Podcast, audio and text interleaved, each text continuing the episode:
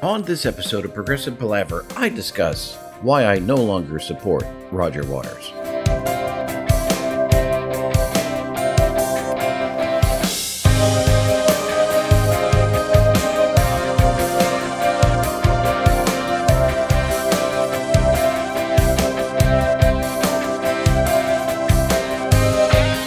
Hi and welcome to Progressive Palaver, a group of lifelong friends and appreciators of music discussing the greatest progressive rock bands album by album.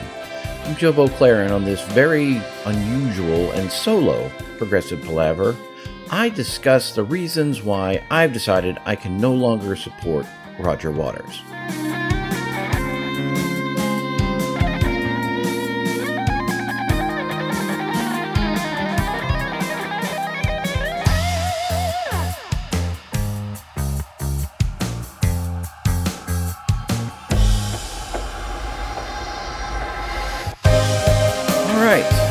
Everybody, this is a really weird sort of um, palaver episode to do, and I'm not even sure if I can pull it off, but I've thought about this a lot recently and figured I would give it a go. And there's kind of a lot going on here, and so I figured there might be enough to make this interesting and worthwhile. And there's an off chance that I can do this in a way that doesn't come off as just vitriolic and snarky. So, for longtime listeners of the Palaver, you will know that um, I personally have had a very sort of difficult relationship with Roger Waters Um, over the years that we've been doing this palaver. Up until then, honestly, um, I, I never really gave him much consideration at all. I have tried on the palaver, and sometimes I have failed, but generally speaking, we as a group try to be as positive and, you know, factual as we can, and, and not just lambast people for the sake of lambasting people. I have had a couple of moments with Roger Waters, some that have made it on air and quite a few that have not. For that very reason, I, you know, during the editing phase, I felt that they were simply not appropriate. And so I did not include them. Obviously, growing up in the greater Philadelphia area, and we've told these stories before, between the two Um, rock stations, W M M R and W Y S P, in Philadelphia in, you know, the early, mid to late eighties, you know, you couldn't, it was impossible to not know about Pink Floyd. We knew, obviously, about the movie The Wall. We knew, you know, the songs from The Wall. We knew the songs from Dark Side of the Moon.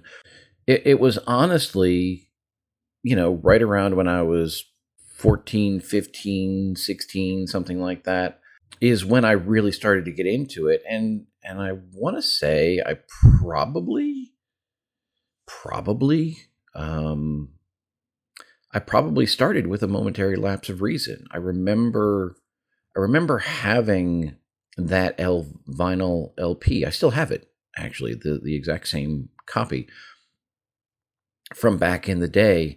And I remember st- You know, I would spend countless hours in my basement listening to whatever records I had. And my collection was was much smaller back in those days. And I would, you know, do my homework or throw darts or do whatever it was that I would do down there. And I remember listening to A Momentary Lapse of Reason quite a bit. And, you know, to me, it seemed very much on par with what I thought Pink Floyd was.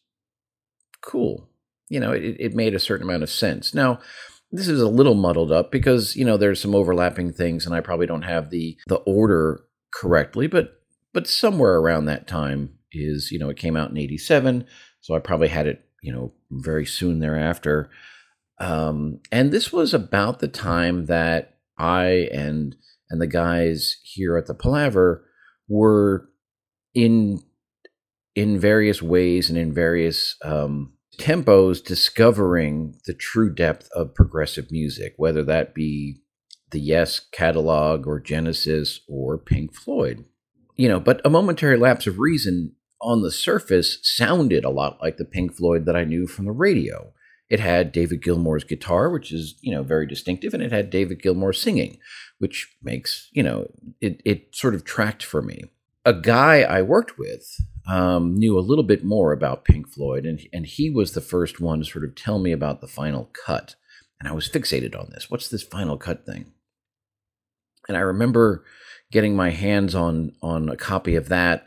And, you know, obviously it is much more Roger Waters than any other Pink Floyd record in terms of not only the fact that Roger sings most of it, but it has much more of a Roger Waters feel overall. But I liked it. I still like it to this day. I think The Final Cut is is a very fine album. I think it's it's not something that you can just sort of casually pick up and listen to and enjoy. I think you have to be in a certain frame of mind to enjoy that record. But I do very much appreciate that record, and I appreciate sort of the intimacy of that record. And, you know, the other the other sort of the legacy aspect to Pink Floyd was, as I discovered it, you know, one of the things that I became fixated on was Wish You Were Here. And so I very deliberately identified the album Wish You Were Here as being the first C D I would ever purchase. It was, in fact, the first C D I ever purchased. And again, I still have that C D um, to this day. So, you know, that was sort of my introduction and discovery of the greater Pink Floyd catalog. Now, I saw I saw David Gilmour's Pink Floyd. Uh, I don't think I saw them on the Momentary Lapse of Reason tour, but I do know that I saw them at least once uh, for the Division Bell tour, and at least one of those was here in Texas at um, the former Texas Stadium. And I followed, you know, David's output and very much enjoyed it. Um, you know, the live albums, Pulse and Delicate Sound of Thunder, all of that. You know, it just, I, I I used to joke that, you know, in the divorce, David Gilmour got custody of me and Roger Waters had had visiting rights. And and that was that was true. But I never really I knew that there was animosity between David and Roger, but I never really, honestly, gave it much of a thought for a very, very, very long time. And, you know, then I got into the the phase of my life where music perhaps took a back seat as I was working on, you know, building a family and building my career and, you know, doing all of the things that you do sort of in your late twenties and, and into your thirties. You know, around about the time that we started the Palaver, you know, it was nice to sort of go back and start to rediscover a lot of the music that I had really loved so much when I was younger. And, you know, through the Palaver, be able to start experiencing these things in a different way and to reconnect with the guys here on the podcast and, and all of the wonderful things that, that go with that. And so part of all of this now, now again, up in, you know, through this period, um, Roger had released several albums. I had known about The Pros and Cons of Hitchhiking, but to be perfectly frank with you, I had never listened to it. I had purchased Radio Chaos when it came out. So Radio Chaos also came out in, in nineteen eighty-seven. And for me, Radio Chaos just didn't really stand up to A Momentary Lapse of Reason. So that's why I didn't really worry about it. It was just like, all right, cool. So we fast forward a really, really long time to July of two thousand seventeen. Roger Waters played at the American Airlines Center in Dallas, and I had arranged um, to buy tickets. And so the, the woman I was seeing at the time, who had no vested interest at all in Pink Floyd or Roger Waters. I brought her along and ended up getting a friend of mine and his wife to come along with us. And it was the Us and Them tour. And and I went in not, honestly not knowing how politically active Roger Waters still was. I was an, a relative innocent at that point. And we ended up, you know, having really good seats for most of that show. And uh, it was it was eye-opening. Um, his band was phenomenal, and and Roger did and said a couple of things that were kind of like, I was I was honestly not offended directly. I was more amazed that he had the the huge brass balls to say and do and project those things in Texas. Like, to me, that was like, all right, so much for know your audience type thing. But everyone who was there seemed to respond appropriately, and so life was good. A mammoth, mammoth set.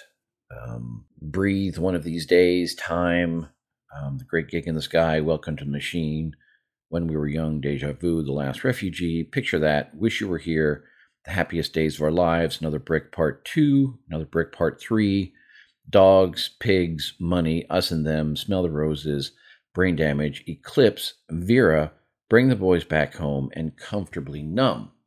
Now, the thing that I remember most vividly about the end of the show, um, and I believe it was during Comfortably Numb, because for the second stay, the second set, um, there was a whole bunch of sort of stuff up above, and, you know, the view to the stage was somewhat obscured.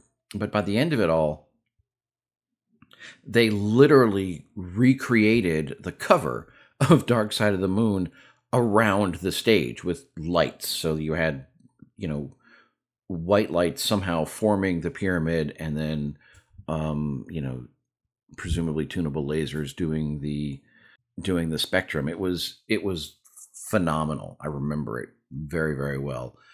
And I had bought Super Deluxe V I P um, seats for that show. And so a couple of days before the show, these four very large boxes got delivered to my house that had these great lithographs, as well as a laminated, you know, ticket. And, and there was, there was a coffee mug that to this day is probably one of the best coffee mugs I've ever seen in my life. It's so, so good. And honestly, it was it was those lithographs from Roger Waters, and there were there were three different prints. That was the start of what became my Palaver wall. Now, I have, I actually have two Palaver walls um, right now, one at the Southern House and one at the Northern House, and they each contain, you know, two or three of these Roger Waters prints. And what really got me um, thinking about this is because of recent events, I, I feel like I have to take those down. And they were the start of the Palaver wall. But at this point, I feel so put out by Roger's antics that, you know, I can't, I, I don't want to have them on my wall. Okay, cool. But at the time in two thousand seventeen, it was it was great. Roger was, you know, I was I was kind of amused by by Roger's sort of curmudgeoniness. And as the Palaver sort of, you know, ramped up, and as we got moving closer doing the Pink Floyd segment, you know, we started to pay attention to Roger more. And and you know, as we went through that segment and we learned some of the lore, and you started to sort of see some of the things that I always suspected. And, you know, I was always, I, I sort of landed, I, I went through a lot of different feelings between Roger and David. Um, because it's, you know, as Extreme said, there are three sides to every story: yours, mine, and the, tr- and the truth. Um, and I suspected you know, that there was probably intention-wise maybe a lot of similarities between Roger and David, in that I think that on on a lot of levels they probably both wanted and desired the same things.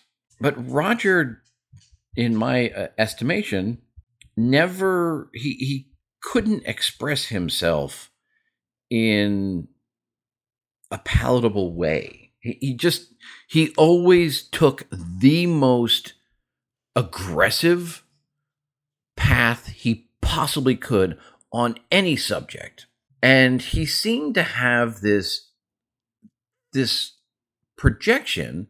And this is really what started to get me, because I, I, you know, uh, Ken from the Palaver really worked hard, and and I always admire Ken with his open-mindedness and willing to look at both sides of of any given um, story. And, and so Ken tried to get me to listen to some of these, you know, Roger Waters interviews and, and understand what what was sort of motivating Roger. And, and I tried. I honestly tried. But what I came away with is the fact that, you know, Roger seems to be, based on what I've listened to him say, of the opinion that Roger Waters is right. And while he dis- he says he's interested in, in an open discourse, what I have heard is if you don't agree with him, you're wrong, period.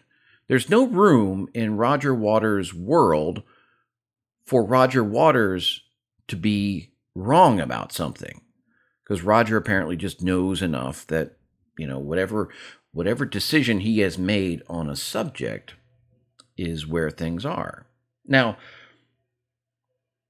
I don't necessarily agree with that. Um, and, and I certainly don't agree with the way that Roger presents himself often.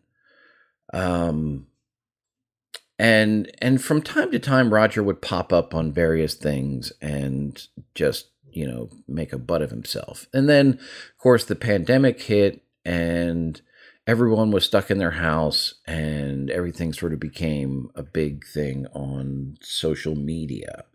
And there was there was a, a little bit of a dust up. Now, during this time, right, there seemed to be some level of of detente between between Roger and David. And, you know, when I was watching, I forget what exactly it was. It was a documentary on something, but at some point there was there were rehearsals going on with Pink Floyd, and Roger Waters were were in, you know, rehearsal spaces right next to each other, and there was a meeting, and it was very, very awkward. Um, there was no other way to describe it. It was just it was awkward, but it was there. Cool, that's great. Um, not a big thing. And, and then during the pandemic, I remember specifically Roger had a couple of tirades. And at some point, he got a bee in his bonnet because he wanted to have access to the Pink Floyd social medias, because they had much larger followings than he did. And David wisely said, no. That's all right. Now, that's that didn't stop David from, you know, um, posting Roger Waters, you know, Pink Floyd content, things that were, you know, sort of in the official Pink Floyd Floyd purview. Um, certainly, he was willing to to post that, and I think, you know, that should have been enough. But Roger, you know, took to uh, took to social media. And just, you know, was lambasting how unfair this was and, and and everything else. Now, at the same time, you know, around about this time, um, whenever it was that Pink Floyd released their, uh, one of their super duper, you know, redo box sets thing, there was a podcast that came out, which basically was a series of Of four interviews with with David and some other folks, you know, sort of around the history. And in the first episode of that podcast, David describes the, the sort of the situation with Roger suing him while they're recording A Momentary Lapse of Reason. And, you know, that sounds kind of crazy. And, you know, again, David describes it in rather genteel terms, um, very rational, and in a way that I can sort of relate to. And so I was already kind of building up to Roger was doing things that just were not sitting well with me. In this same time frame, in the pandemic time frame, you know, before I had become sort of exasperated with Roger, he had planned the This Is Not a Drill tour in the fall of twenty twenty. And I had had such a positive experience at the Us and Them show in twenty seventeen that I bought tickets. Now, in the meantime, you know, through the Palaver, I've I've listened to the Roger Waters back catalog. I've watched, um, you know, video performances, gotten a couple live records. We we talked about Roger's performance of The Wall um, as as a solo venture, and so I had seen a lot of Roger Waters, and and what I came to realize was that I didn't really care for the way Roger did a lot of these songs, but I was like, you know what, the twenty seventeen show was phenomenal, so that's going to be really cool. And and so, you know, I'll just go and it'll be great. But of course, the pandemic came and the show was postponed a year and then another year. And so it was October of twenty twenty-two, at this point, just a few months ago, when I got to see that show. And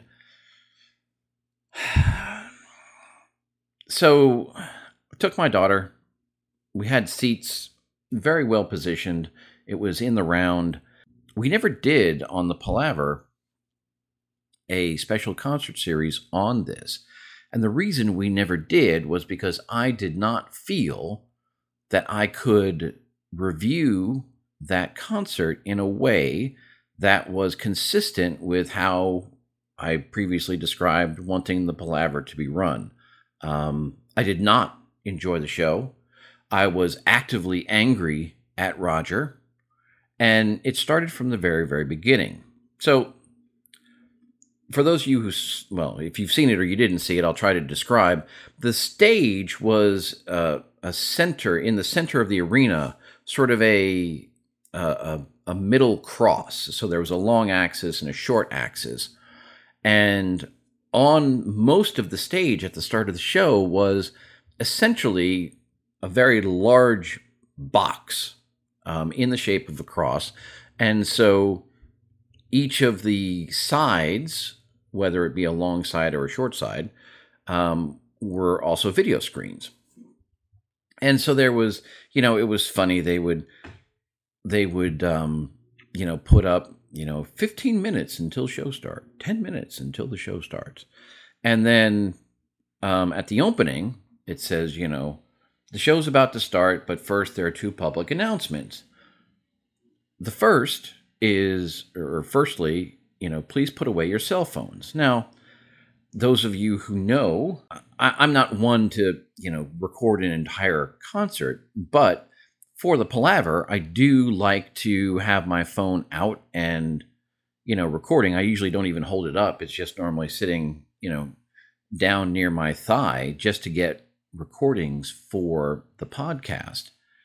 And so I was like, all right, well, you know what, Roger, now I feel obligated to keep my phone out just because you're such a dickhead. But the second one is what really got me. So keep in mind, he's not even on the stage yet. And the second one says, if you're one of those, quote, I love Pink Floyd, but I can't stand Roger's politics people. It went on to say, you might do well to fuck off to the bar right now. And I found that to be just insanely offensive. So even before the band plays a single note, Roger's basically giving the middle finger to everybody. And so immediately after that announcement, the the band opens up with a completely reworked Comfortably Numb. And, you know, I'll be honest. It's it was super super cool. It was very different. It was very intense. A lot of thunder type noise, um, and the visuals that went with it were really quite striking. And I was like, wow, that's really great. But then they went into The Happiest Days of Our Lives, Another Brick in the Wall, part two and three, um, a couple of solo songs, and then Have a Cigar, um, which we'll get to, um, Wish You Were Here, and Shine On You Crazy Diamond. Now, the problem is that through the first part of that set, like, I understand wanting to rework Comfortably Numb. Cool. I get it. But it seemed to me through the first part of that set that a lot of the, and I'm projecting myself onto the situation, and this may not actually be the case, but the feeling that I got, seeing as how I was already pissed off, was that Roger was doing, Roger directed the band to basically expunge as much of David Gilmour's personality from these songs as possible. You know, he, that was the impression that I got. I don't know if that's the case. I didn't talk to Roger Waters. I'm not saying I talked to Roger Waters, but that was the feeling that I got. And it, it struck me as odd because it was quite prevalent. Now, by the end, um, I, as I seem to recall, in the second set, Dave Kilminster was was more representative, if you will, of of what David did, um, and not necessarily solos, but just guitar parts in general. And so, you know, who knows? But the fact of the matter is that show left a horrible, horrible taste in my mouth. And um, I just, I didn't, I didn't care for it. Like Have a Cigar or Wish You Were Here, Roger tried to sort of, it seemed to me, based on what I have seen in terms of documentaries and, and interviews previously, Roger seemed to try to retcon the whole Syd Barrett story into a Roger and Syd versus the world, isn't this tragic sort of thing. And, you know, that's not consistent with what I've seen presented. So there was there were a lot of things that that just did not sit well with me about that show. And at the time, I was quite passionate about it. Um, we did discuss it, one recording one episode off air, um, and and I explained to the guys why I couldn't talk about it, and and it was it was pretty heated. Okay, fine. Roger can do what he wants to with his shows, and I just won't go see Roger shows anymore. That's easy, right? And so recently, in the last week or so, um, was forwarded an an article, um, a link by one of the guys in the Palaver, where it was announced that Roger has or was had re-recorded Dark Side of the Moon and was releasing it for the anniversary. Okay. That's fine. You know, Roger wrote the vast majority of, of, you know, the tracks on that record. Great.